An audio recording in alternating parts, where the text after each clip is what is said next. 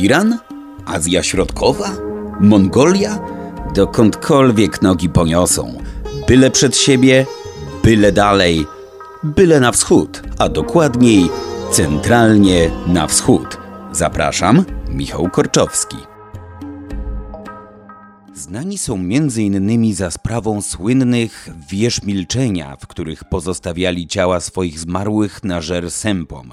Niektórzy twierdzą, że byli nimi między innymi znani z tradycji chrześcijańskiej trzej mędrcy lub jak kto woli trzej królowie. Bez względu na to, czy to prawda, czy nie, faktem jest, że ta religia była kiedyś naprawdę potężna, a swoim oddziaływaniem obejmowała ogromny obszar. Liczy sobie kilka tysięcy lat i trwa nadal. A o jakiej religii mowa, tego dowiecie się już za chwilę. Moim gościem jest dr Mirosław Michalak z Zakładu Iranistyki Wydziału Orientalistycznego Uniwersytetu Warszawskiego. Zapraszam. Ja sam o zaratusztrianizmie lub zoroastryzmie, jak kto woli, usłyszałem już bardzo dawno temu i pamiętam, że to, co wtedy przeczytałem, to była bardzo zdawkowa informacja. Bardzo mnie zainteresowało, zwłaszcza wzmianka o tym, że jest to przynajmniej tak było napisane w źródle, do którego dotarłem, najstarsza religia monoteistyczna. Poza tym wymienione w, tym krótkim, w tej krótkiej wzmiance było kilka cech, które zapewne tak to zostało celowo sprofilowane. Do złudzenia przypominało to, co znamy z chrześcijaństwa, a także innych, późniejszych religii monoteistycznych. I chyba właśnie tak najczęściej przedstawia się zaratusztrianizm jako najstarszą religię monoteistyczną. I może właśnie od tego zacznijmy tak naprawdę, co to za religia? Wiem, że to jest pytanie o ogromnym stopniu ogólności, ale o ile kiedyś odgrywała wielką rolę, a jej wyznawcy byli rozlokowani na ogromnym obszarze, te czasy dawno już minęły, więc właściwie to chyba dobrze było, gdybyśmy rzeczywiście zaczęli od tego, o czym tu mówimy. Cóż to za religia i właściwie gdzie należy upatrywać jej genezy? Och, e, odpowiedź na to pytanie jest bardzo trudna. E, no, po pierwsze dlatego, że e, nazwanie tej religii pierwszą religią monoteistyczną jest nadużyciem według mnie. A w ogóle umieszczenie tej religii w kategoriach monoteizm, politeizm jest troszkę mylące i na pewno nie jest to religia e, czysto monoteistyczna. E, żaden, e, na podstawie żadnego ze źródeł nie możemy autorytatywnie stwierdzić, że mamy do czynienia z monoteizmem, a już na pewno nie z najstarszą formą monoteizmu. Ona jest E, e, ta religia e, plasuje się w kategorii religii objawionych. To tak, jak najbardziej. Czyli w związku z tym trzeba powiedzieć, że ona należy do tej grupy wielkich religii świata, takich jak chociażby judaizm, chrześcijaństwo i islam, czyli te trzy religie objawione, jakby wywodzące się z jednego źródła zwane czasami religiami abrahamowymi, bo to jest właśnie to źródło. E, ale mamy przecież też buddyzm, który również jest religią, e, znaczy religią, jakimś systemem e, założeń, wierzeń, przekonań, który także jest systemem objawionym. Więc tutaj może w taką, taką kategorię zastosował, a więc religia objawiona. E, no bo chyba najstarszą religią, która mm, e, e, miała być religią monoteistyczną z założenia, jest chyba ten system, który stworzył Echnaton w Egipcie. Więc to, więc XIV wiek przed naszą erą, tu myślałbym, że można by E, jeżeli już używamy takich e, kategoryzacji dosyć prostych, to raczej tutaj bym sięgnął. Natomiast e, owszem, religia zoroastryjska jest, albo zaratuszczańska jest oczywiście dosyć bliska tym religiom objawionym, objawionym, które my znamy z naszego kręgu cywilizacyjnego, tym, które właśnie wywodzą się z tego pnia abrahamowego. ale to są często podobieństwa, które mają dwa źródła. Jedno, jednym ze źródeł, ze źródeł tego typu myślenia, że my uważamy te religie za bliskie czy podobne, jest to, że ta, to podobieństwo czy ta, czy ta bliskość jest powierzchowna, pozorna. Z drugiej strony zoroastryzm ewoluował w ciągu bardzo długiego istnienia tej religii ona ewoluowała i w, pewnych, w pewnym momencie E, wyznawcy tej religii e, e, troszkę intencjonalnie próbowali zbliżyć swoją religię do tych religii objawionych, z którymi mieli do czynienia. Głównie do chrześcijaństwa i islamu. Zatem, chodziło... przepraszam, pozwolę sobie na wtrącenie. Tak, Domyślam się, przemawiały pewnego rodzaju względy, nazwijmy to koniunkturalne, pragmatyzm. Tak, tak, tak, pragmatyczne, oczywiście.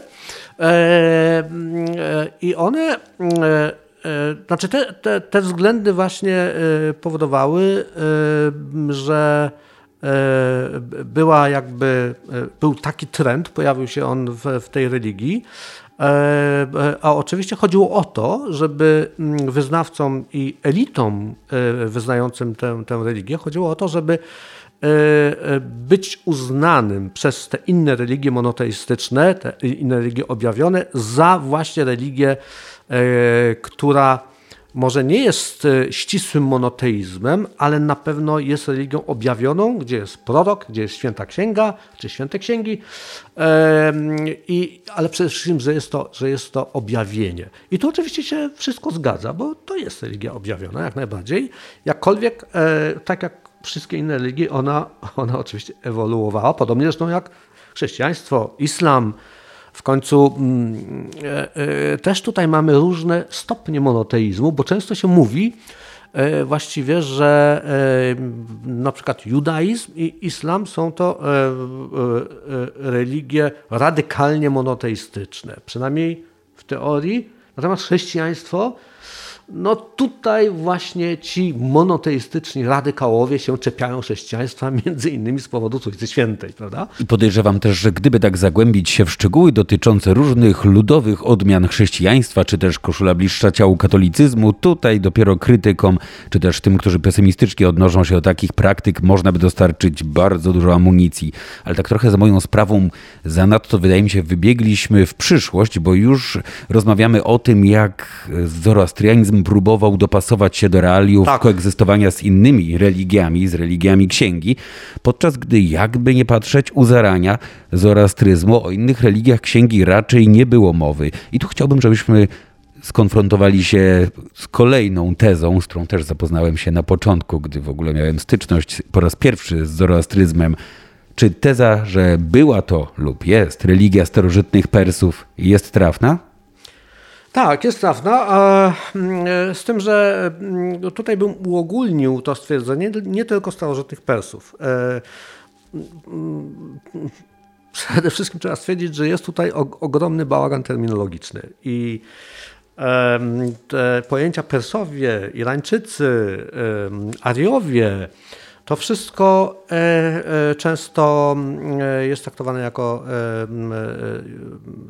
jako synonimy, natomiast no, nie do końca tak jest. I Także stwierdzenie, że w czasach, kiedy ta religia funkcjonowała, że nie było jeszcze innych religii objawionych, to też jest teza kontrowersyjna, bo my dokładnie nie wiemy, kiedy ta religia właściwie powstała. Nie dość tego, My wiemy, że e, i to jakby uczeni potwierdzają, oczywiście spierając się o szczegóły, że e, e, Zoroastryzm powstał w wyniku reformatorskiej działalności Zaratusztry, którego Grecy nazywali Zoroastrem, który zreformował dawne wierzenia, bardzo stare, indoirańskie i e, zaprowadził w tych wierzeniach pewien porządek.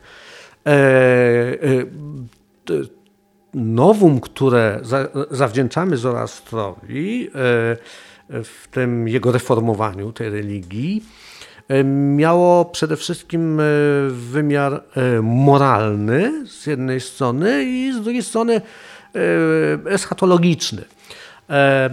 Tu jakby zaszły pewne największe zmiany i problem polega na tym, że my wiemy, że taka reforma dokonana przez Zoroastra miała miejsce. Znamy nawet imię króla, który był jego mecenasem, który zdecydował się na współpracę z Zaratuszczą i zdecydował się propagować jego religię, e, przede wszystkim e, e, sam przyjmując tę, tę nową wiarę. Natomiast nie wiemy, kiedy to było. I nawet nie wiemy, gdzie to było. Zupełnie? Było... Na pewno są jakieś przybliżone szacunki. A są, są, są hipotezy. Wiemy, że było to gdzieś na terenie obszaru cywilizacji E, irańskiej, czyli e, na obszarze cywilizacji ludów, które posługiwały się językami irańskimi. E, natomiast jeszcze nie perskim, językami irańskimi. Zatem są różne koncepcje, które umiejscowiają ten, ten proces, czy to wydarzenie polegające na pojawieniu się osoby Zoroastra i jako reformatora tych star, starych wierzeń ludów irańskich. Jedna z takich hipotez zakłada, że to było gdzieś okolice jeziora Urmia, czyli no, dzisiejsza e, prowincja Azerbejdżan Zachodni w Iranie, czyli na granicy Iranu z Armenią mniej więcej. A przepraszam, na czym oparta jest taka hipoteza? Bo jeżeli przyjmiemy założenie, że tak naprawdę trudno określić, kiedy to mogło mieć miejsce, to w jaki sposób udało się, czy w ogóle postawiono hipotezę dotyczącą tego, gdzie miało Właśnie, to zaraz, zaraz do tego dojdziemy. A, to Bo jest jeszcze druga, druga hipoteza, która zakłada, że to mm, te wydarzenia miały miejsce na, w, na wschodzie, a więc e, Aha, gdzieś powiedzmy albo e, gdzieś na terenach obecnego Afganistanu, co no, jest też dosyć prawdopodobne, ewentualnie nawet gdzieś e, w, gdzieś w Azji Środkowej. Natomiast te hipotezy biorą się z interpretacji źródeł. E, źródła, którymi dysponujemy, są też bardzo trudne w interpretacji, bo z jednej strony to jest e, mm, to, co zostało e, ze świętej księgi zoroastryzmu, czyli z Awesty. Gdzieś jedna czwarta tekstu się zachowała do naszych czasów. Z drugiej strony pewne no, takie wzmianki, właściwie drobne bardzo, aluzje w tekstach e, e, staroperskich, które królowie z dynastii Achemenidów, e, a więc to mamy powiedzmy od V do, no, końcówka VI do IV wieku przed naszą erą, E, e, zostawiali swoje, w swoich inskrypcjach e, pewne informacje, inskrypcjach kutych w skale. I y, trzecim naszym y, źródłem informacji to, to, to są y, jakby E, dzieła pisarzy pis, piszących po grecku. E, Herodota, Ktezjasza, e, Ksenofonta, e, wielu też innych, których dzieła zachowały się we, we fragmentach. I to niestety e, to są dane, z których można wyciągać różne wnioski. E, w samym tekście Awesty, który jest jakby mm, e, na pewno bardzo stary, chociaż spisany został już w naszej erze. I pewnie ulegał wielokrotnym redakcjom, zmianom, edycjom. Tak. Takie dość tym, typowe, jeżeli chodzi o święte księgi. Tak, tym bardziej, że tu jest jeszcze jeden element, yy, trochę deprymujący dla nas. Dla to badaczy w tym sensie. Tak, dla badaczy, bo, bo generalnie to była cecha starożytnej kultury e, ludów irańskich. Przez długie e, wieki e, e, teksty, święte teksty tej religii były przekazywane ustnie przez tradentów, którzy, których nawet imion, nazwisk nie znamy. E, którzy przekazywali e, mm, to jeden drugiemu. Przepraszam, tu się wtrącę. Domyślam się, że imiona i nazwiska zresztą nie miały też znaczenia, bo ich zadaniem było przekazywanie tradycji. Oczywiście. Domyślę jeden do jednego. Nie mogli nawet odcisnąć na niej żadnego piętna. Nie, nie. I e, e, badacze e, e oratury, czyli tego czegoś, co kiedyś nazywaliśmy literaturą ustną, ale termin literatura w przekazie ustnym jest bezsensowny, prawda? Więc oratura.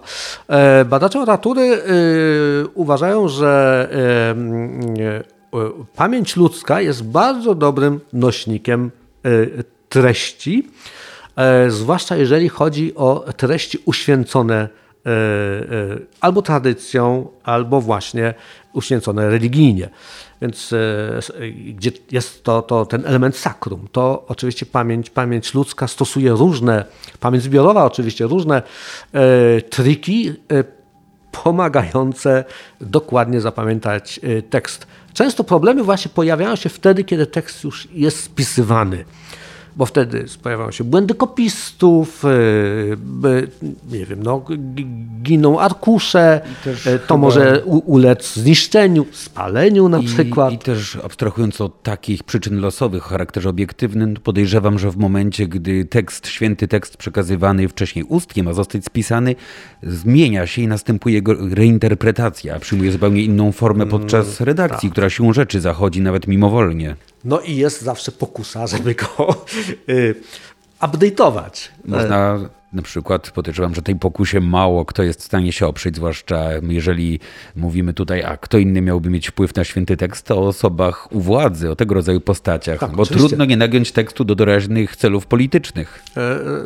e, zgadza się, owszem. To, to, to, też, e, to też może być, może być miejsce jak najbardziej i prawdopodobnie tutaj też, też takie sytuacje, sytuacje na pewno były. Ale wracając do, do genezy tego tekstu, Zatem y, mamy jakby różne hipotezy, ale ostatnio powiedzmy przychylają się uczeni raczej do tej y, lokalizacji wschodniej, więc gdzieś tereny y, dzisiejszego Afganistanu. E, natomiast jeżeli chodzi o czas, o chronologię, to znowu mamy ogromny kłopot, bo znowu na podstawie źródeł nie jesteśmy w stanie tego, e, tego określić. Są e, różne hipotezy od tak, tak, tak zwanych długich chronologii po krótkie chronologie. Te, te długie, przepraszam, nawet zakładają, że to miało miejsce gdzieś około XV wieku przed naszą erą, krótsze, że nawet w VIII-VII. E, zatem e, tutaj rozbieżność jest ogromna i tak naprawdę nie jesteśmy w stanie tego E, tutaj dojść do jakiejś zadowalającej konstatacji. Natomiast jedno jest pewne, że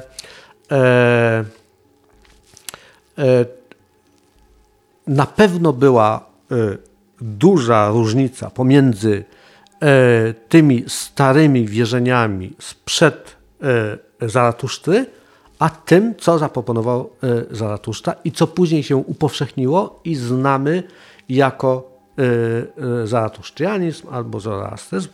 Zresztą w ciągu wielu wieków idee Zoroastra zostały także, można powiedzieć, wypaczone, zdeformowane. To może po prostu ewoluowały, ewoluowały różne w różnych bo kontekstach. on także był dosyć radykalny w swoim, w swojej doktrynie. To była dosyć czysta doktryna, która później zaczęła nasiąkać e, e, jakby różnymi wpływami. Między innymi zaczęły przedostawać się do niej po, powtórnie te stare idee, które on odrzucał. E, te, Ironia losu. Tak, tak. No, no, to często tak bywa. No, przecież w chrześcijaństwie jest tak samo, prawda? Więc w islamie jest, jest podobnie. No, w, w większości w buddyzmie. Przecież to, to, to jest zupełnie mm, y, ten konglomerat wierzeń, który mamy teraz w tych wszystkich religiach jest e, zupełnie czym innym niż, niż to, co było na początku i stąd właśnie często przecież e, takie mrzonki o powrocie do tych źródeł. Czymkolwiek by były. Najczęściej legendarnych, mitycznych źródeł u zarania. Tak. Ale skoro jesteśmy... I najczęściej kończy się to źle, a czasami nawet yy, jadką krwawą. Stąd się właśnie bierze na ogół fundamentalizm. Tak, zgadza się. Ale skoro jesteśmy przy tym, co było u źródeł lub tym, co zdaniem niektórych było u źródeł, ja wiem, że to zabrzmi jak pytanie prowokacyjne, ale jeżeli chodzi o samą postać Zoroastra, twórcy zoroastryzmu, na ile właściwie jego istnienie jest wiarygodne? Ono jest tak samo wiarygodne, jak istnienie mm, Jezusa czy Mojżesza. E, istnienie Jezusa też e, czasami, zwłaszcza w XIX wieku, na przykład w nauce niemieckiej, było e, poddawane w wątpliwość. Więc i, i tak samo e, istnienie Zoroastra oczywiście też było wielokrotnie podawane w wątpliwość. E, natomiast jest jedna rzecz, która jest bardzo interesująca w tym wszystkim. My mamy niejako życiorys, tak to nazwijmy, życiorys Zoroastra, który jest, znajduje się w księgach mm, w traktatach religijnych czy teologicznych, tak to nazwijmy, mm, bo oprócz tego tekstu świętego Awesty mamy komentarze do Awesty, mamy samodzielne dzieła teologiczne, e, eschatologiczne, e, prawne i mit mitologiczne, więc tutaj w tych tekstach mamy także e, informacje na temat e, żywota Zorasta, ale to są wszystko informacje, no, które powstały późno. Jest to pewnie, domyślam się, jak powiedzielibyśmy z perspektywy współczesnej, rodzaj hagiografii. Tak, tak, oczywiście, tak. Nie należy tego traktować jako źródła historycznego. Eee, nie, to należy traktować jako źródło do wiedzy o rozwoju zoroastyzmu jako religii. Natomiast e, nie, nie można oczywiście na tym budować e, jakiejś, e, jakiegoś, konkretnego fundamentu, na którym moglibyśmy zbudować, wznieść obiekt, który naz, nazywałby się nie wiem, biografią Zorasta, prawda? historyczną. E, e, nazwijmy to w cudzysłowie historyczną bo czegoś takiego nie ma. Natomiast mamy coś takiego jak bardzo stare fragmenty Awesty, a to, że są one bardzo stare, to pokazuje język. Charakterystyka języka tych fragmentów Awesty, języka, który jest zbliżony do sanskrytu. E, do, zresztą do tych najstarszych, do właściwie do języka Rigvedy, więc e, tych najstarszych form, e, które znamy z języka starożytnych, z kultury starożytnych Indii. I te najstarsze tak fragmenty. Wtrącę, bo dla osób, które może są trochę mniej zorientowane tak. w temacie, tutaj właśnie chyba jak na dłoni pięknie widać dowód wspólnej genezy językowej. Indii i Iranu? Y, tak, mam na myśli w ogóle indoeuropejskie korzenie. A właśnie, nie tylko Indii i Iranu, ale. Y, Szerzej. Tak, tej, tego konglomeratu indo-irańskiego z jednej strony i europejskiego, bo przecież no, mówimy na te języki, nazywamy je językami indoeuropejskimi. A więc i Indie, i, i, i Europa. E, e, zatem e, nasze języki słowiańskie, między innymi, ale także germańskie, romańskie, są spokrewnione z językami Indii, językami Iranu. Tak obrazowo myślę, że można na przykład zwrócić uwagę na to, że biorąc pod uwagę tę, nazwijmy to taksonomię, językowi polskiemu bliżej chociażby do języka perskiego czy do języków irańskich niż do na przykład języka hebrajskiego, języka arabskiego. Tak, tak, bo tamte języki są zupełnie odrębne i e, oczywiście językowi perskiemu też jest bardzo daleko, w ogóle językom irańskim do tamtych języków. O, o, oczywiście to jest, to jest um, zrozumiałe. Ja powiem więcej, językowi polskiemu jest bardzo blisko do języków irańskich, dlatego że mm, e, my e, w ramach języków indoeuropejskich należymy do e, jednej grupy, tak zwanej grupy satemowej. Ta grupa przyjęła tą nazwę, to znaczy językoznawcy tak ją nazwali, na podstawie brzmienia liczebnika 100. U nas jest to 100, w, w języku współczesnym perskim to jest sad, wcześniej było sat, więc mniej więcej tu widać też bliskość naszych, naszych języków.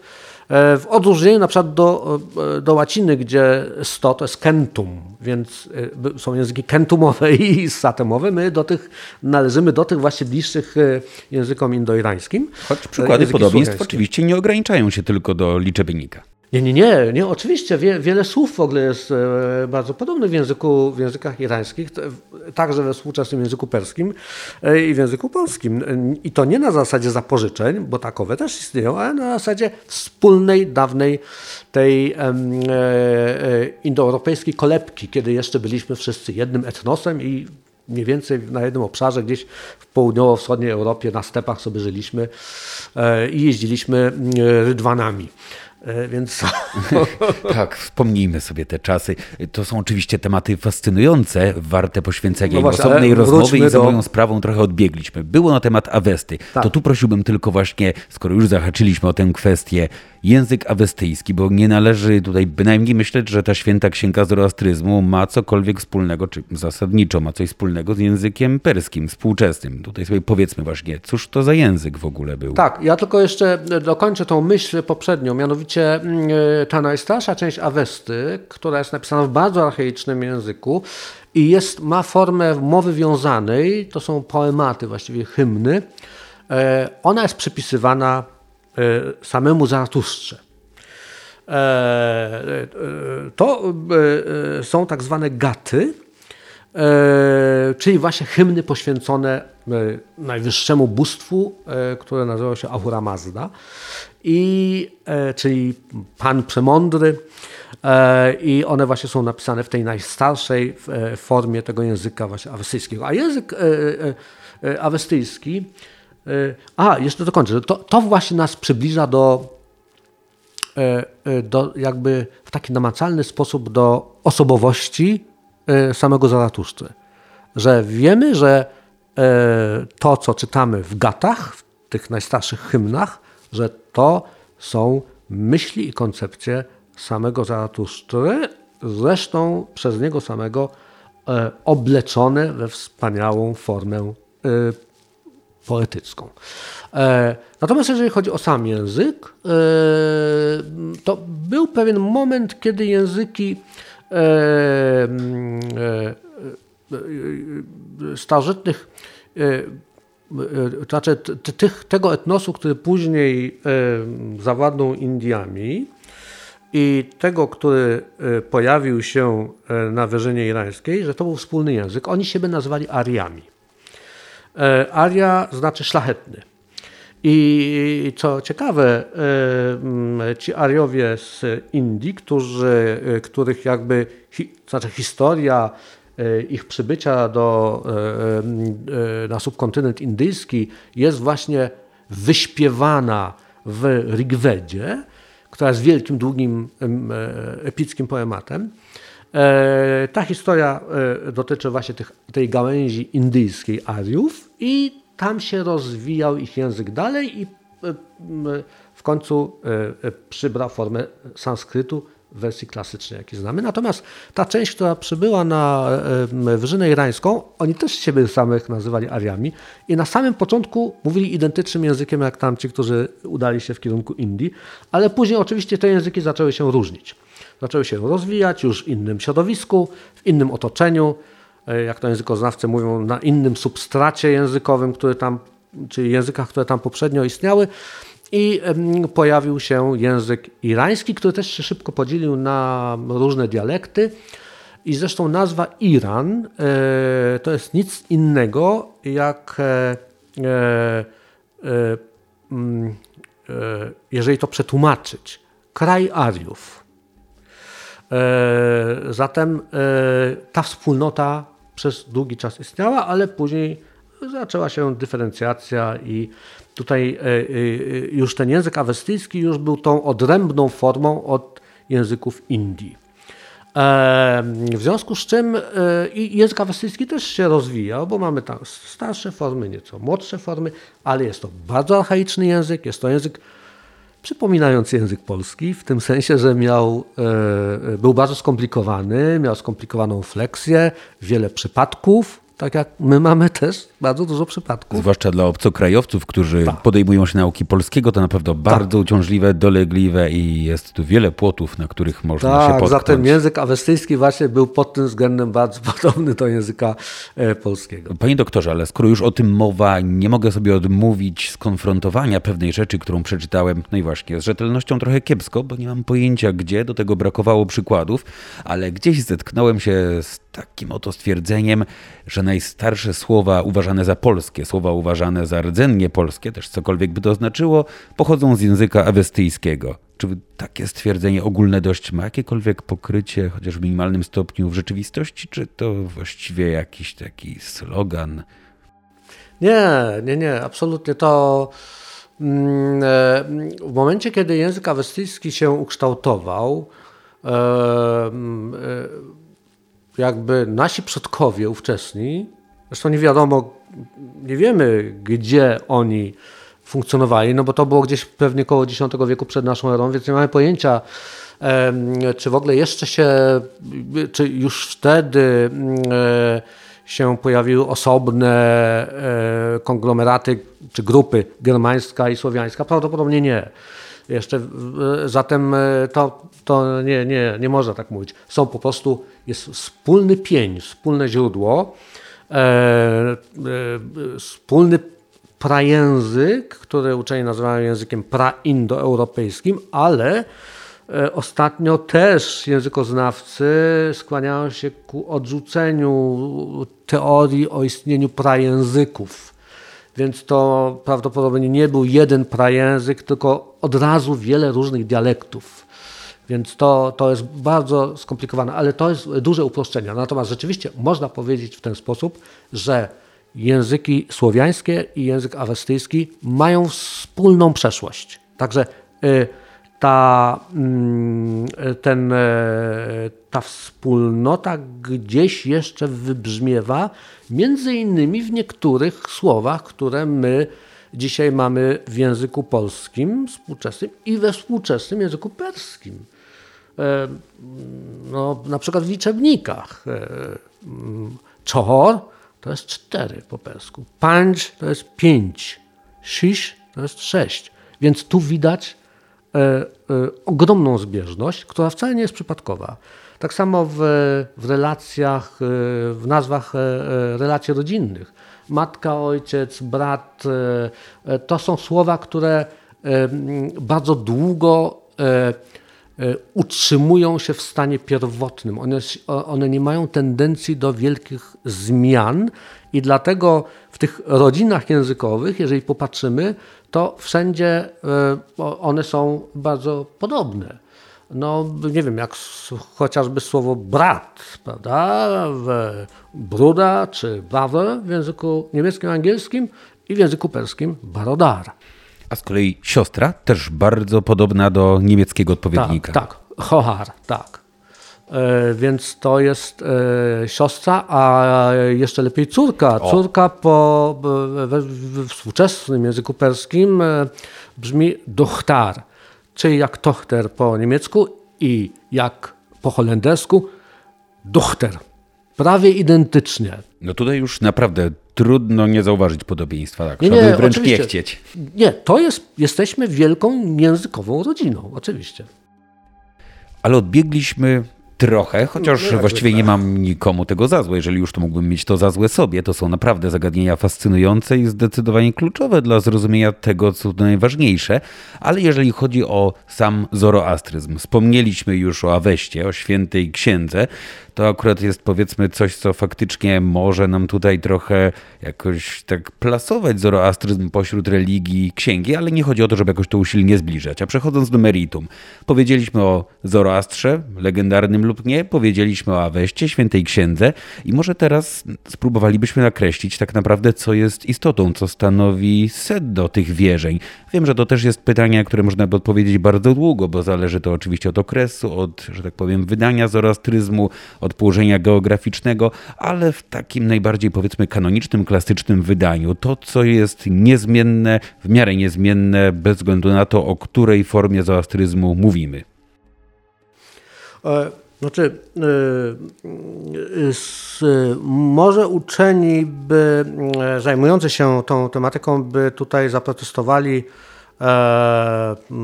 wobec takiego stwierdzenia, jak istnienie różnych form zoroastyzmu, ale ja wiem, co oczywiście, co pan redaktor ma na myśli.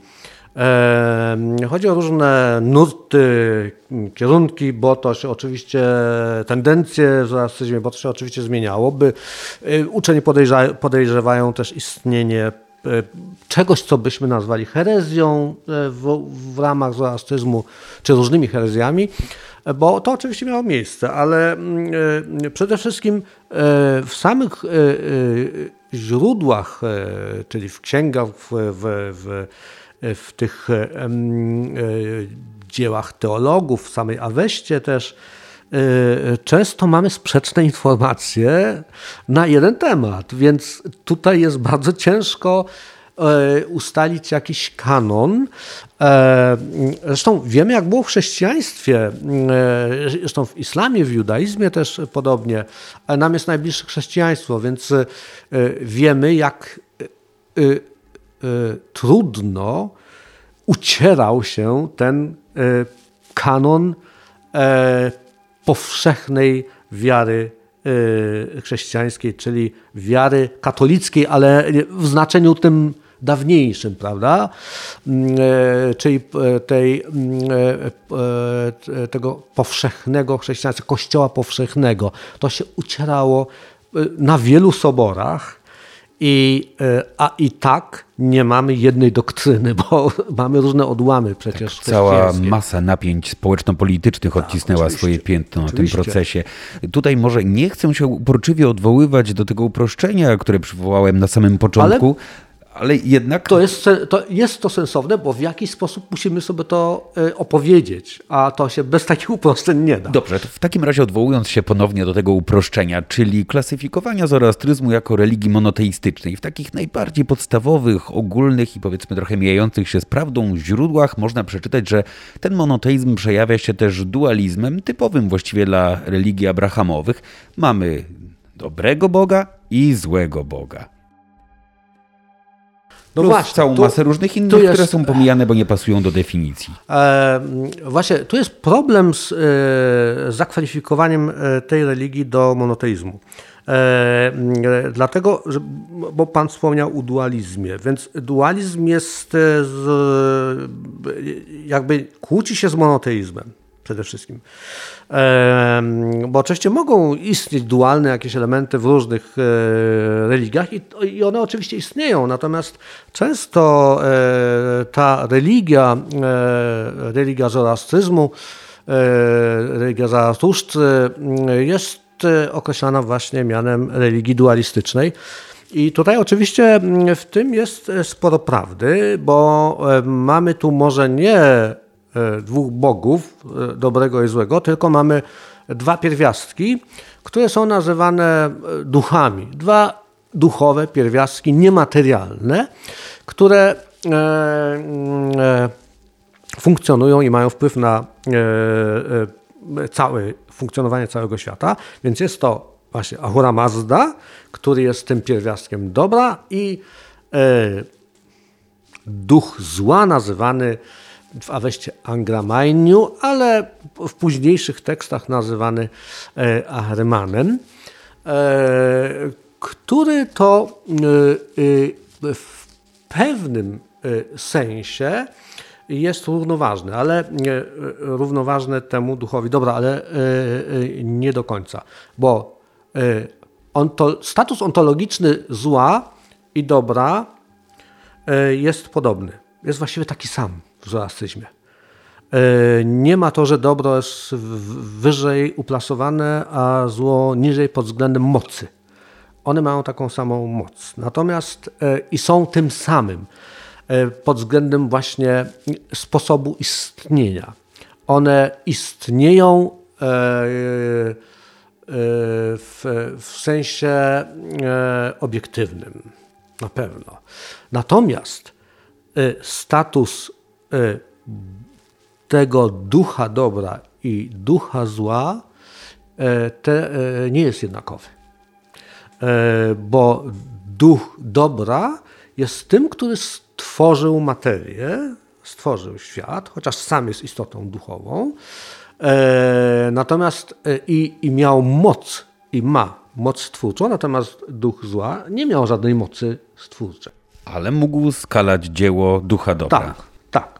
I e, e, duch dobra reprezentuje e, jasność, czyli światło, dobro, czystość, natomiast duch zła reprezentuje, no i mądrość. Duch zła reprezentuje ciemność, zło, nieczystość i ignorancję.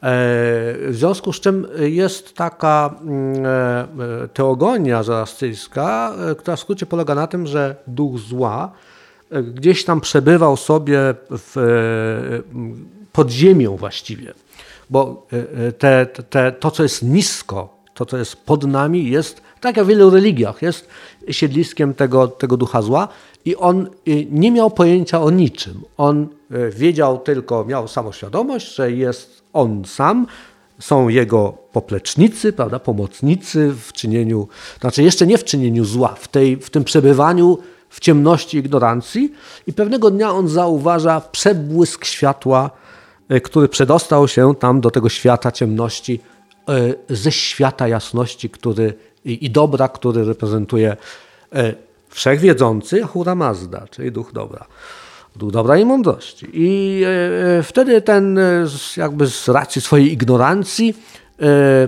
postępuje reaktywnie, czyli rzuca się w kierunku tego, tego, tej jasności, żeby ją zniszczyć.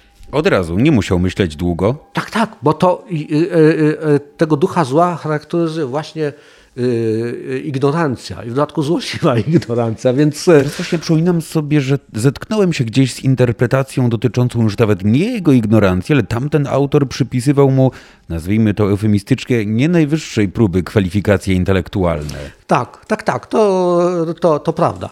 Ignorancja w tym sensie, że on przez, przez e, długi, długi czas mm, nie miał pojęcia o istnieniu tego drugiego bieguna, czyli e, świata dobra i, i światła, e, natomiast odwrotnie, e, świat dobra i, i, i jasności, oczywiście zdawał sobie sprawę i Ahura Mazda jako jego stworzyciel z istnienia tej właśnie ciemnej czeluści zła. No i tutaj zaczyna się ta walka, która toczy się właściwie w tym we wszechświecie. E, między właśnie siłami dobra i e, siłami zła. I, i, I, to jest właśnie, tylko nie na tym polega dualizm e, tej religii. Bo często, jak jeżeli zapytamy kogoś, nawet studentów iranistyki, na, no, na czym polegał dualizm? No, na walce dobra i zła. No ale przepraszam, walka i dobra, dobra ze złem występuje w wielu religiach, chociażby w chrześcijaństwie. E, gdzie oczywiście dobro zwycięża. E, zło jest bezsilne. Natomiast e, tutaj jest jeden element, który decyduje o tym, że tę religię nazywamy religią dualistyczną, a na przykład chrześcijaństwo, islam i judaizm nie. Otóż tym elementem jest to, że e, co prawda w, w koncepcjach teologów e, zoroastyjskich na końcu zło wygra, ale ta wygrana nie jest do końca pewna. E, także,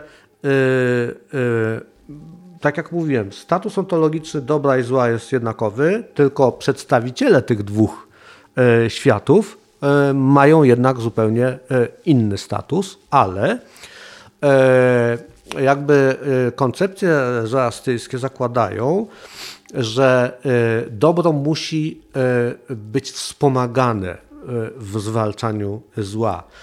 I tym pomocnikiem są ludzie. I mm, to polega na tym, że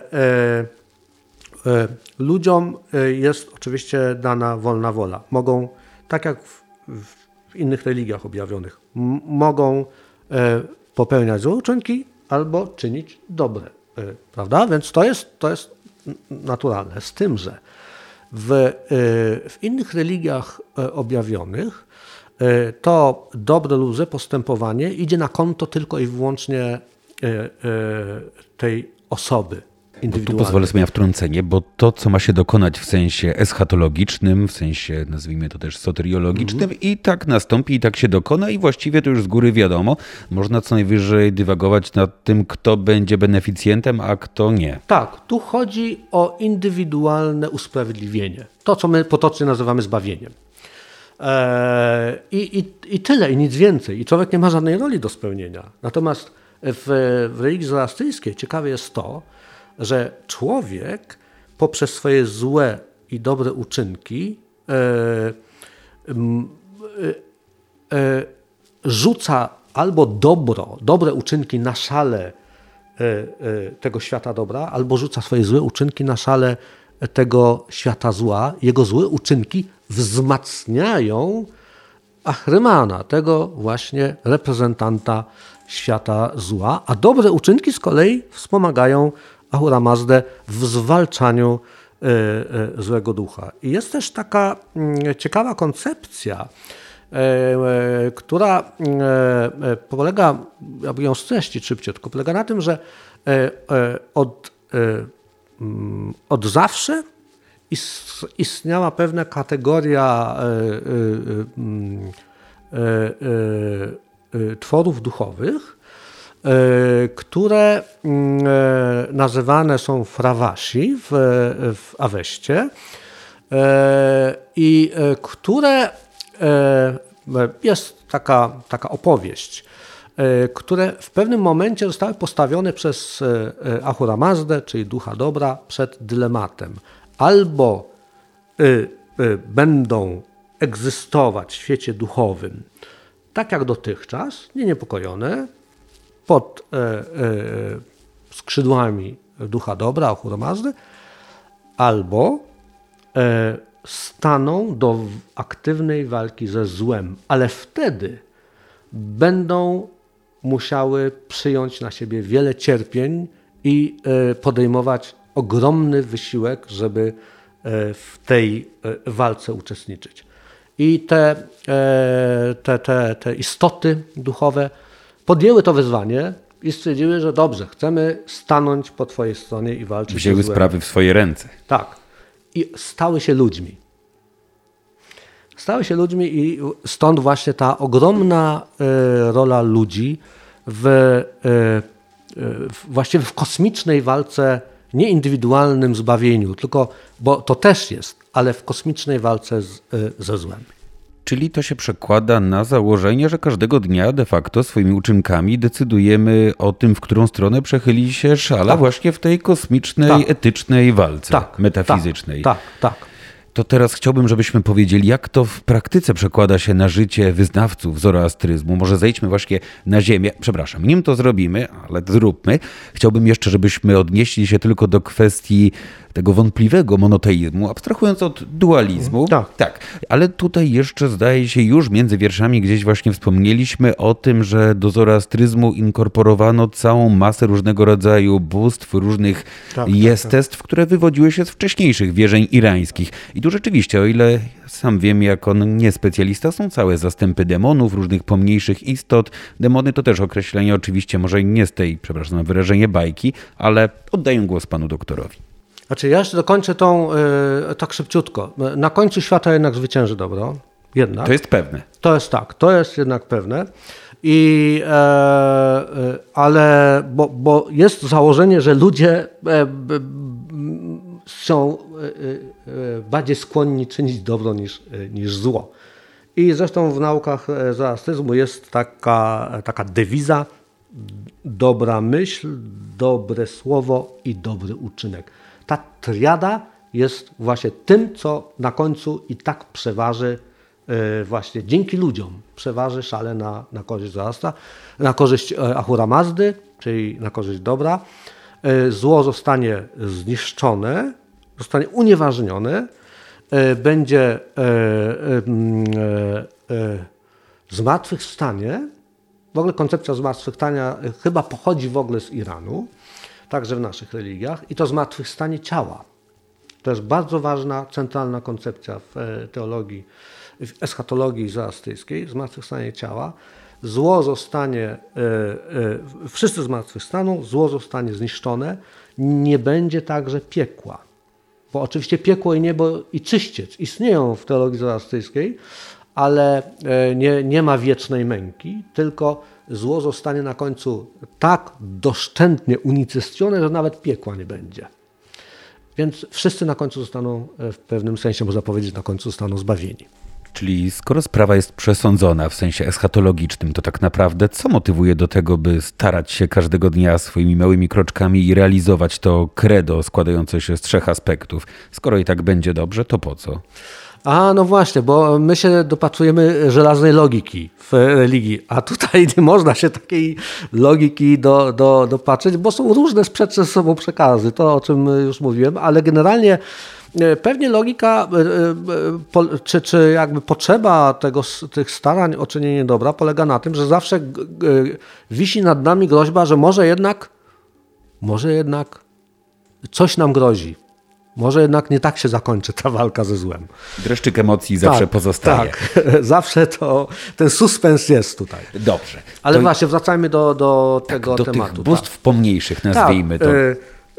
E, to też, też pojawiło się dużo e, istot, chociażby i, i bóstw, które e, istniały jeszcze w czasach właściwie tej wspólnoty indoirańskiej, jak Mitra, E, e, przez Mitra istnieje także w mitologii indyjskiej bogini Anahita, to jest bogini wód.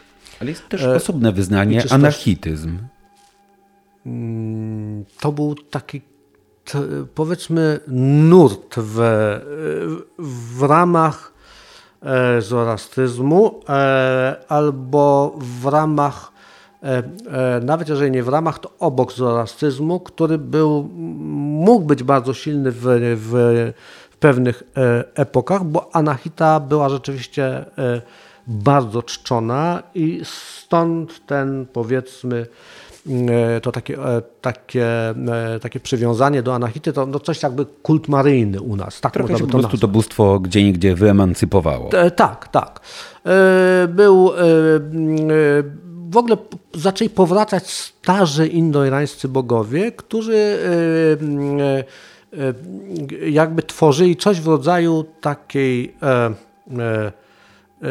gwardii przybocznej mm, Ahura Mazdy.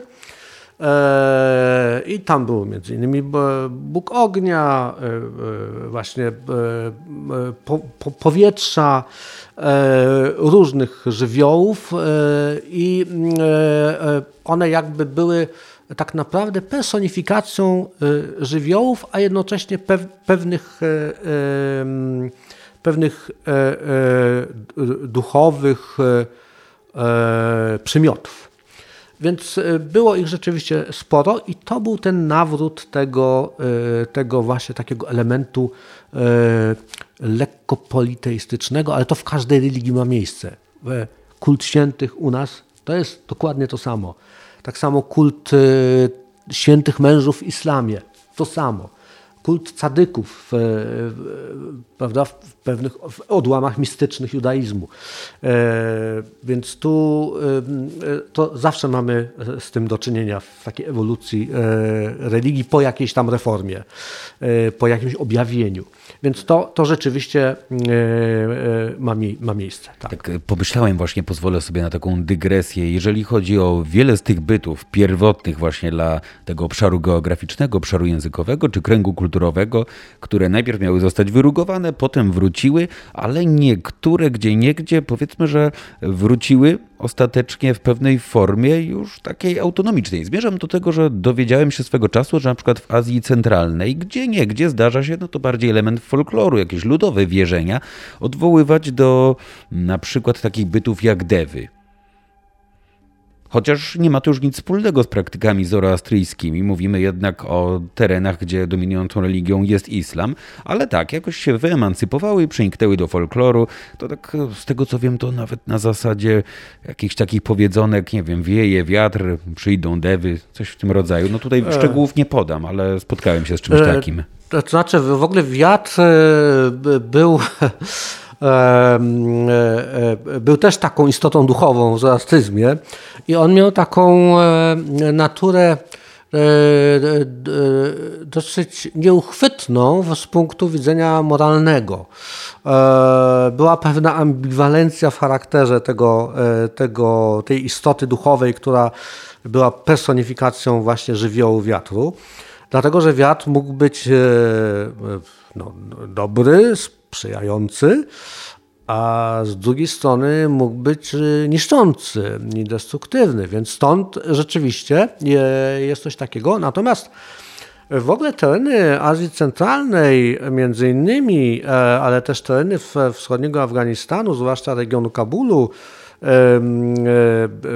e, są wymienione w Aweście E, na liście krajów, gdzie e, mieszkają czciciele właśnie devów, e, czyli demonów.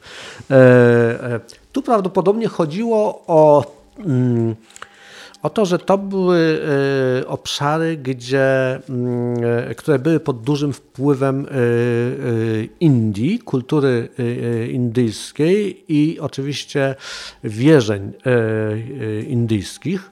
E, gdzie zresztą deva znaczy e, bóstwo, prawda? Natomiast e, w języku perskim dev znaczy demon.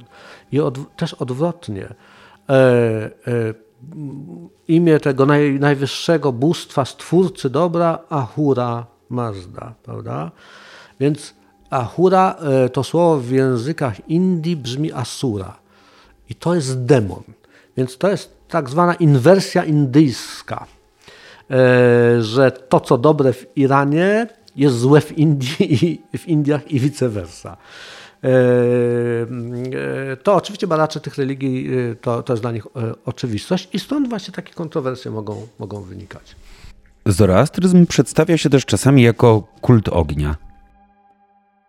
E, tak, dlatego że e, ogień był tym pierwiastkiem, e, tym, tym żywiołem, który był bardzo otoczony wielką estymą, ale to nie jest tak, jak czasami możemy wyczytać u, u autorów muzułmańskich średniowiecznych, którzy zarzucali Irańczykom czy, czy Persom, zarzucali czczenie ognia i nazywali ich czcicielami ognia. E, nie, ogień był po prostu symbolem czystości, był jednym z czystych żywiołów. Ogień, woda, powietrze to były e, te, e, ogień, woda, powietrze i ziemia. To były te żywioły, które miały pozostać nieskalane. I ich jakby skalanie było ogromnym grzechem zwłaszcza zaś zgaszenie ognia. A czemu ogień był takim e, e, tak bardzo czczony, otoczony takim kultem? Dlatego, że ogień był e, mm, no, dosłownym jakby ucieleśnieniem pojęcia jasności i światła, które było centralne dla tej religii, w której dobro, i światło i jasność były tym elementem, który, który odgrywał centralną rolę. Więc ogień był tu niejako symbolem, był, był takim, no, e, a jednocześnie w pewnym sensie taką materialną realizacją tego pojęcia, tego konceptu światła. Dlatego E, był, był tak e, e, ważny. Bo Pan jeszcze pytał też o to, jak te koncepcje wszystkie miały, jaki miały wpływ na codzienne życie wyznawców. Tak, ale o tym może za chwilę lub raczej mimochodem. Jeszcze a propos ognia. I to ma takie praktyczne przełożenie lub przełożenie na praktykę, że w świątyniach zoroastryjskich ogień płonie wiecznie. Tak, nie można dopuścić do, do wygaszenia ognia. Ma on być z założenia e, wiecznym ogniem. Oczywiście mm, w praktyce jest to nie, nierealizowalne, bo wiele świątyń ognia już dawno zgasło. Ten święty ogień zgasł. Powstawały nowe, które e, nadal funkcjonują. E, natomiast z, mm, z ogniem wiąże się też mm, także motyw obrządków funeralnych w e, zoroastryzmie, e, mm, bo e, tam jest specyficzna forma właśnie pochówku. Przepraszam, pan doktor mnie uprzedził, bo to oczywiście miałem w planach, Aha, właściwie nie mogłem się doczekać. Możemy później. Ale nie, możemy teraz, tylko tutaj, przepraszam za wtrącenie, ale akurat do tego chciałem tak sprytnie przejść, pytając o praktyczne implikacje tabu skalania ziemi, ale właściwie wiąże się to też z ogniem, więc ja już się wyłączam. Proszę, to jest rzecz fascynująca. No właśnie. E, przede wszystkim dla nas, dla nas dziwaczna i pewnie może odrażająca, ale e, e, taki pochówek zoroastyjski polegał, klasyczny pochówek zoroastyjski polegał na ekspozycji ciała zmarłego w odosobnionym miejscu, gdzie to ciało miało zostać no, zjedzone przez sępy, niegdyś także psy, e, aż do gołych kości. Dopiero kości były zbierane i e, przechowywane w takich specjalnych naczyniach, które e, my nazywamy z, z, z łacińska osuariami. I mm, Właśnie to, skąd taki rodzaj pochówku. On polegał, filozofia tego polegała na tym, że ciało zmarłego jako y, y, podlegające władzy właśnie ducha zła i ciemności, bo śmierć jest złem, jest elementem zanieczyszczającym, kalającym wszystkie święte żywioły, a więc i ziemię, i powietrze, i, i ogień, i wodę. Więc nie może być ani topione, ani spalone, ani pochowane w ziemi. Kiedyś pochówek w ziemi był karą dla przestępców. E, zatem, bo wtedy, e, bo po, po trzech dniach od te, tej ekspozycji e, dusza zmarłego przechodziła właśnie do świata duchowego, opuszczała ciało. I w przypadku innego pochówku niż ten klasyczny, to, to było niemożliwe, więc dusza była więziona nadal, nadal E, w pobliżu ciała i się błąkała. Więc e, tutaj mm, e, to się odbywało kiedyś, jeszcze Herodot na ten temat pisze, przepisując taki, taki rodzaj pochówku plemieniu magów w Iranie, że oni rzucali na pożarcie pustynnym psom swoich zmarłych. Natomiast w klasycznym zoroastryzmie to polegało na tym, że budowano specjalne konstrukcje, które mm, się my nazywamy, Europejczycy nazwali romantycznie wieżami milczenia. E, I tam właśnie były skład, e, składane te ciała, czasami były przymocowywane do e, podłoża, żeby nie, żeby później wiadomo było, czyje są kości, żeby je, je zebrać. E, natomiast jeżeli e, e, takie ciało dosyć leżało przez jakiś czas i ci posłańcy śmierci, czyli sępy nie interesowały się tym, tym, tym ciałem, to oznaczało, że ten zmarły musiał popełnić wiele grzechów, e, że nie ma tutaj zainteresowania jego e, doczesną powłoką. W każdym Czyli, przepraszam, po śmierci można było niechcący szargać sobie reputację, rzucić cień tak. na całe swoje życie. Tak, oczywiście, tak, tak. No to pech.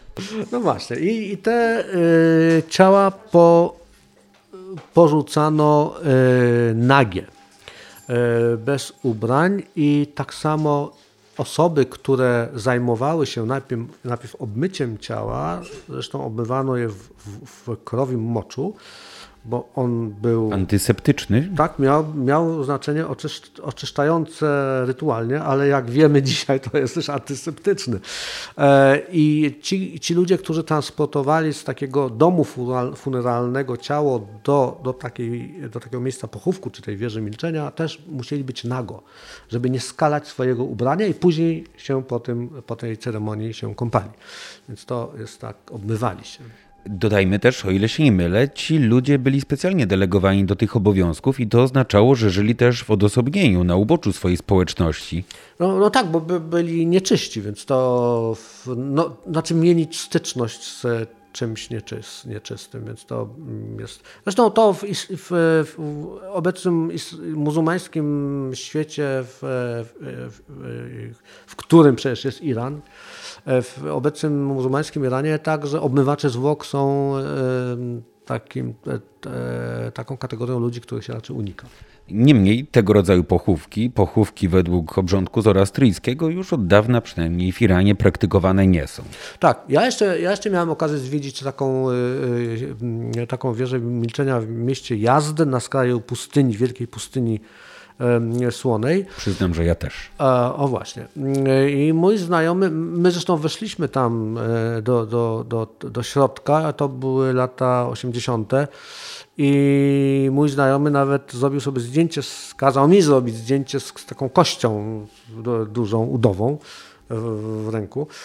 E, I wtedy też. W ręku, przepraszam, teraz do mnie dotarło. Tak, podniósł sobie, bo tam leżały kości. E, tak? Nie, nie miał oporów? Nie, nie, nie. Ale nie. czy... Bo one były stare, no to właśnie nie, nie, wiem skąd to się tam wzięło, szczerze mówiąc. E, no tak, bo, tak jak pan doktor objaśniał, jak przebiegała cała procedura, powinno no zostać zbierano, umieszczone w osuarium. Tak, w ale, osuarium. Ale czy taki gest no, nie, nie sprowadziłby na nikogo nieprzychylności ze strony no, miejscowych? Na pewno, gdyby ktoś, gdyby ktoś się tam e, domyślił, ktoś zauważył, to oczywiście jak najbardziej. E, natomiast Nieopodal był, był właśnie taki dom pogrzebowy zoroastyjski współczesny i e, tam właśnie widzieliśmy e, e, miejsca, przygotowane miejsca do pochówku i to niestety był pochówek w ziemi, wysypany, z tym, że tak, wybetonowany i wysypany wapnem, także, tak żeby właśnie nie skalać ziemi. E, I zresztą e, rozmawiałem z takim, e, z jedną osobą, która tam zajmowała się tymi, tymi sprawami związanymi z pochówkiem i ta osoba twierdziła, że, że to są wszystko bójdy, że tam przypisują Zoroastyjczykom ekspozycję ciał, gdzieś tam wyrzucanie ich na, na pożarcie mm, tym sępom i, i tak dalej. Ale to wynikało stąd, że że jednak wyznawcy tej religii, jako będące w mniejszości, e, jednak e, starają się dbać o reputację. W tym wypadku oczywiście jakoś tak, oczywiście źle pojętą, bo odrzucają swoje tradycje, ale to też prawdopodobnie był, była presja otoczenia, żeby tej większości muzułmańskiej, żeby to, te praktyki zarzucić. Ale o ile obecnie w Iranie już oczywiście nie da rady uświadczyć tego rodzaju praktyk, zostały zakazane, o ile pamiętam, w latach 70. Tak, tak. jeszcze, to wciąż, jeżeli ktoś bardzo by chciał, mógłby zaobserwować tego rodzaju pochówek na terenie Indii, praktykowany tak. przez Parsów, czyli de facto wyznawców zoroastryzmu, którzy tak. swego czasu uciekli masowo z Iranu z powodu prześladowań. Tak, to oczywiście tak. E, w, w Bombaju i w okolicach, w, generalnie w stanie Gujarat, więc to, to jest oczywiście tak, tak jak najbardziej. E, ja nie wiem, jaki stan jest teraz, ale wiem, że jeszcze w latach 70., mm, 80. to, to było praktykowane. Natomiast teraz nie, nie, nie wiem, czy, czy jest. Być, być może. Z tego, co czytałem, to, to jest tak. dosyć konserwatywna społeczność, e, ale nie wiem na przykład, jak jest w Stanach Zjednoczonych e, czy w Kanadzie, bo jest duża diaspora. Byłby problem chyba. Byłby problem, tam na pewno nie jest Tamtejszy to. sanepid raczej by nie, nie przymknął oka. Nie, na pewno nie jest, nie jest to praktykowane. Natomiast ci przedstawiciele właśnie e, mniejszości zoroastyjskiej w Indiach zawsze tworzyli elity intelektualne i gospodarcze tego kraju, przynajmniej tego, przynajmniej tego, tego stanu, zwłaszcza Bombaju. Zresztą mamy taką markę samochodów Tata indyjską. No to tata to był właśnie Zoroastyjczykiem tamtejszym, Parsem, więc to jest rodzina Parsów, która, która jest właścicielem tej, tego przedsiębiorstwa. Podejrzewam, że mało kto wie, choć może się mylę, ale gdyby zrobić badania, to pewnie okazałoby się, że jednak, jednak mało kto wie. Prawdopodobnie najsłynniejszym parsem, czyli wyznawcą zoroastryzmu, a przynajmniej osobą urodzoną w rodzinie zoroastryjskiej był Freddie Mercury. Dokładnie. tak, ku zdziwieniu wielu osób zapewne, ale jednak. Odbiegliśmy trochę znowu za moją sprawą, bo trafiliśmy do Indii, do Parsów, ale skoro już tutaj pan doktor wspomniał o pewnych zabiegach mających na celu, pewnych zabiegach PR-owskich ze strony mniejszości zoroastryjskiej w Iranie, tutaj chciałbym właśnie tej kwestii poświęcić chwilę. No, Właśnie, mniejszości. Niegdyś była to religia państwowa za czasów Sasanidów, religia rozpowszechniona na ogromnym obszarze. Czasy się zmieniły, przyszedł islam i w tym momencie wyznawcy zoroastryzmu są bardzo chyba nieliczną już mniejszością na terenie Iranu. Jak właściwie wygląda ich życie, jak wygląda ich status, jak sobie radzą, w jaki sposób podtrzymują swoje tradycje? E, znaczy oni sobie bardzo dobrze radzą, e, dlatego że w większości dużych miast e, oni mają swoje ośrodki kultu, e, no, świątynie ognia, e, mają swoich kapłanów. To oczywiście jest to zdecydowana mniejszość, ale jest to mniejszość, która jest dosyć aktywna i raczej bardziej ciąży ku elitom. E, zatem e, to są ludzie e, bardzo pracowici, mający obecnie wiele kontaktów na Zachodzie, łączność z diasporą, która funkcjonuje w krajach zachodnich. Także oczywiście centrum zoroastryzmu jest w mieście Jazd, właśnie na krańcach tej, e, tej pustyni, wielkiej pustyni słonej i mm, e, w, e, w, w okolicach też między miastem Jazd a miastem Kerman, które leży w południowo-wschodniej części Iranu. Tam też jest dosyć sporo wyznawców zoroastryzmu. I także w mieście Shiraz na południu w mieście Isfahan w centrum. E, Isfahan to jest w ogóle taki irański Kraków, dawna stolica, pełno zabytków. Kraków jest jego miastem partnerskim, tak, tak, tak nawiasem tak, mówiąc. Tak, tak, tak, tak. E, zresztą piękne miejsce. Zatem, Kraków? Nie, Isfahan.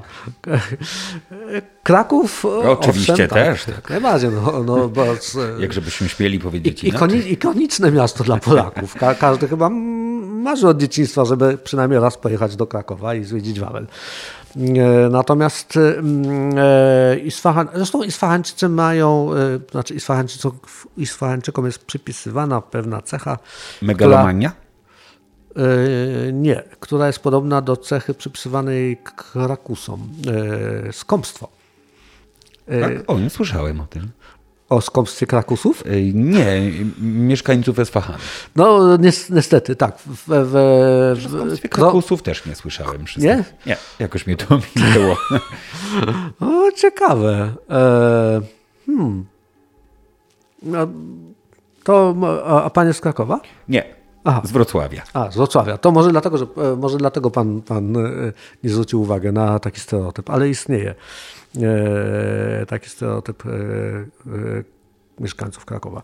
Ale w, w przypadku Isfahanu e, podobnie. Więc w tych miastach są g, g, społeczności zoroastyjskie i oczywiście e, duża, e, liczna społeczność zoroastyjska, jak, jak na tą mniejszość oczywiście, żyje w Teheranie.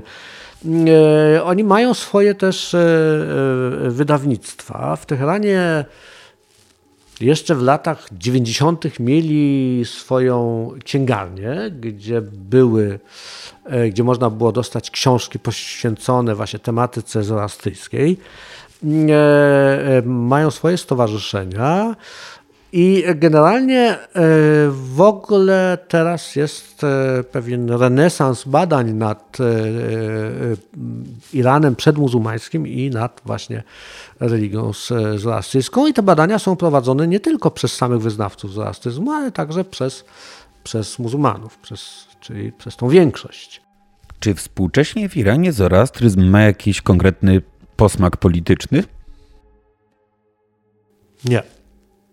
Nie, nie, nie, zdecydowanie. Zresztą jest to, można powiedzieć, jest troszeczkę hołubiony przez e, władzę, e, dlatego że e, w parlamencie wyznawcy zoroastyzmu mają zapewnione jedno miejsce, jednego deputowanego, którego muszą mieć. To znaczy, nawet jak w wyborach E, w danym okręgu e, taki deputowany zoroastyjski będzie, nawet zdobędzie jeden głos, a w tym samym okręgu deput, znaczy kandydat e, muzułmański zdobędzie 100 tysięcy głosów, to i tak ten muzułmański kandydat nie może zająć tego miejsca tego kandydata zoroastyjskiego. Oni mają zagwarantowane jedno miejsce w parlamencie. To pewnie budzi sporo goryczy, prawda? Dlaczego? Pewnie pojawiają się głosy, że to niesprawiedliwe. Podejrzewam, że niektórzy mogą być bardzo niezadowoleni. To znaczy Zoroastyjczycy mogliby być niezadowoleni? Nie, nie, nie. Chodzi czy o kandydatów nie. muzułmańskich. Nie, nie, nie. Godzą się z tym, tak? Nie, oczywiście. No, sami to uchwalili to prawo, więc nie. E, no tak. zresztą, e, zresztą mniejszość żydowska też ma jedno miejsce zagwarantowane, a mniejszość chrześcijańska dwa miejsca. Więc z, ty, z, tych miejsc nie może ich nikt, e, nikt pozbawić. Ale jak to jest? Bo jednak cały czas mówimy o, jakby nie patrzeć, Islamskiej Republice Iranu, tak, a tak. tymczasem mamy religię przedislamską, mamy za sprawą tej religii też odwołania do zupełnie innej, wcześniejszej tradycji. Tak. Tu nie ma jakiegoś dysonansu? Nie, bo nie, oczywiście, że nie. Bo, znaczy, to może się wydawać dziwne, ale nie, na przykład państwo no, muzułmańskie E, na przykład finansuje remonty kościołów, e, wbrew temu, co się czasami myśli o, o Iranie. E, wspomaga finansowo społeczność żydowską. Zresztą społeczność żydowska w Iranie jest największą, drugą największą na Bliskim Wschodzie, bo pierwszą jest oczywiście społeczność żydowska w Izraelu, ale drugą społeczność żydowska w Iranie.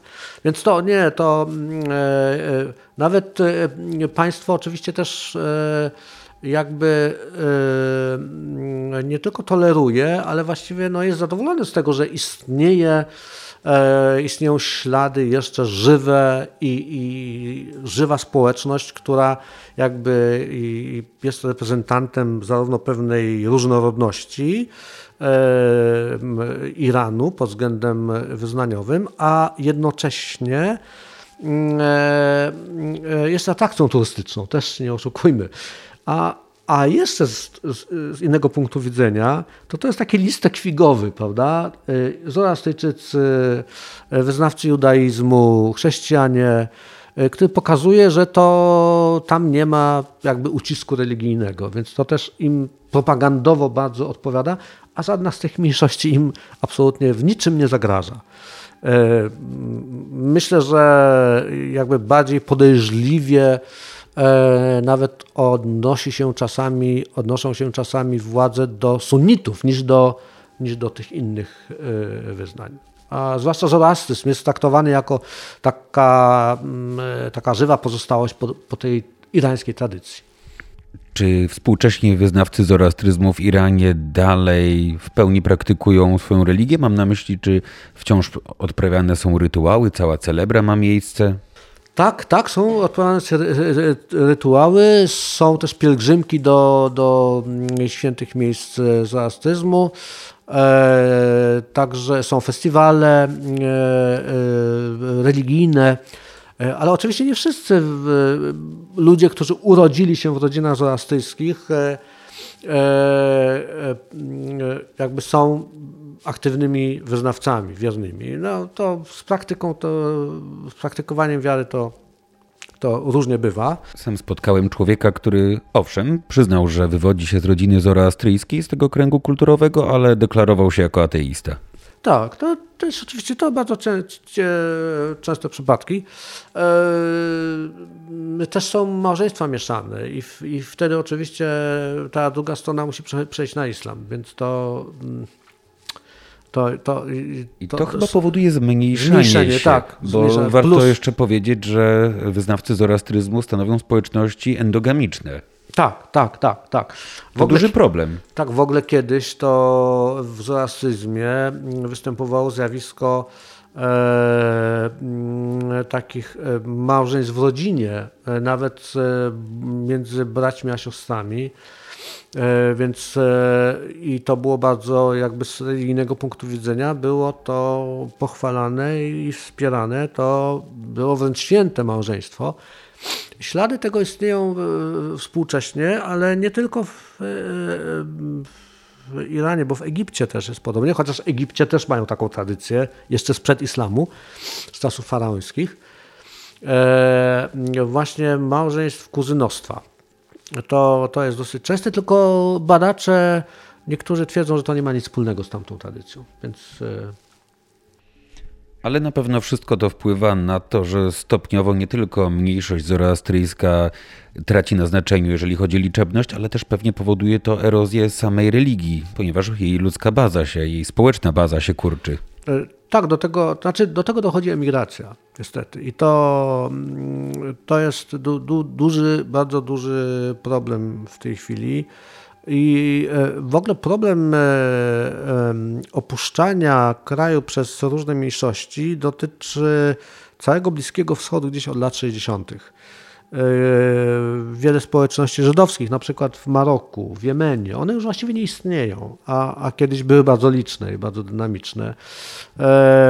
Podobnie społeczność żydowska w, z Iraku podobnie mniejszość asyryjska, teraz jezydzi przecież teraz, e, e, więc i to, to samo do pewnego stopnia dotyczy e, Zoroastyjczyków, przy czym to migracja zarówno z Iranu, jak i z, z Indii.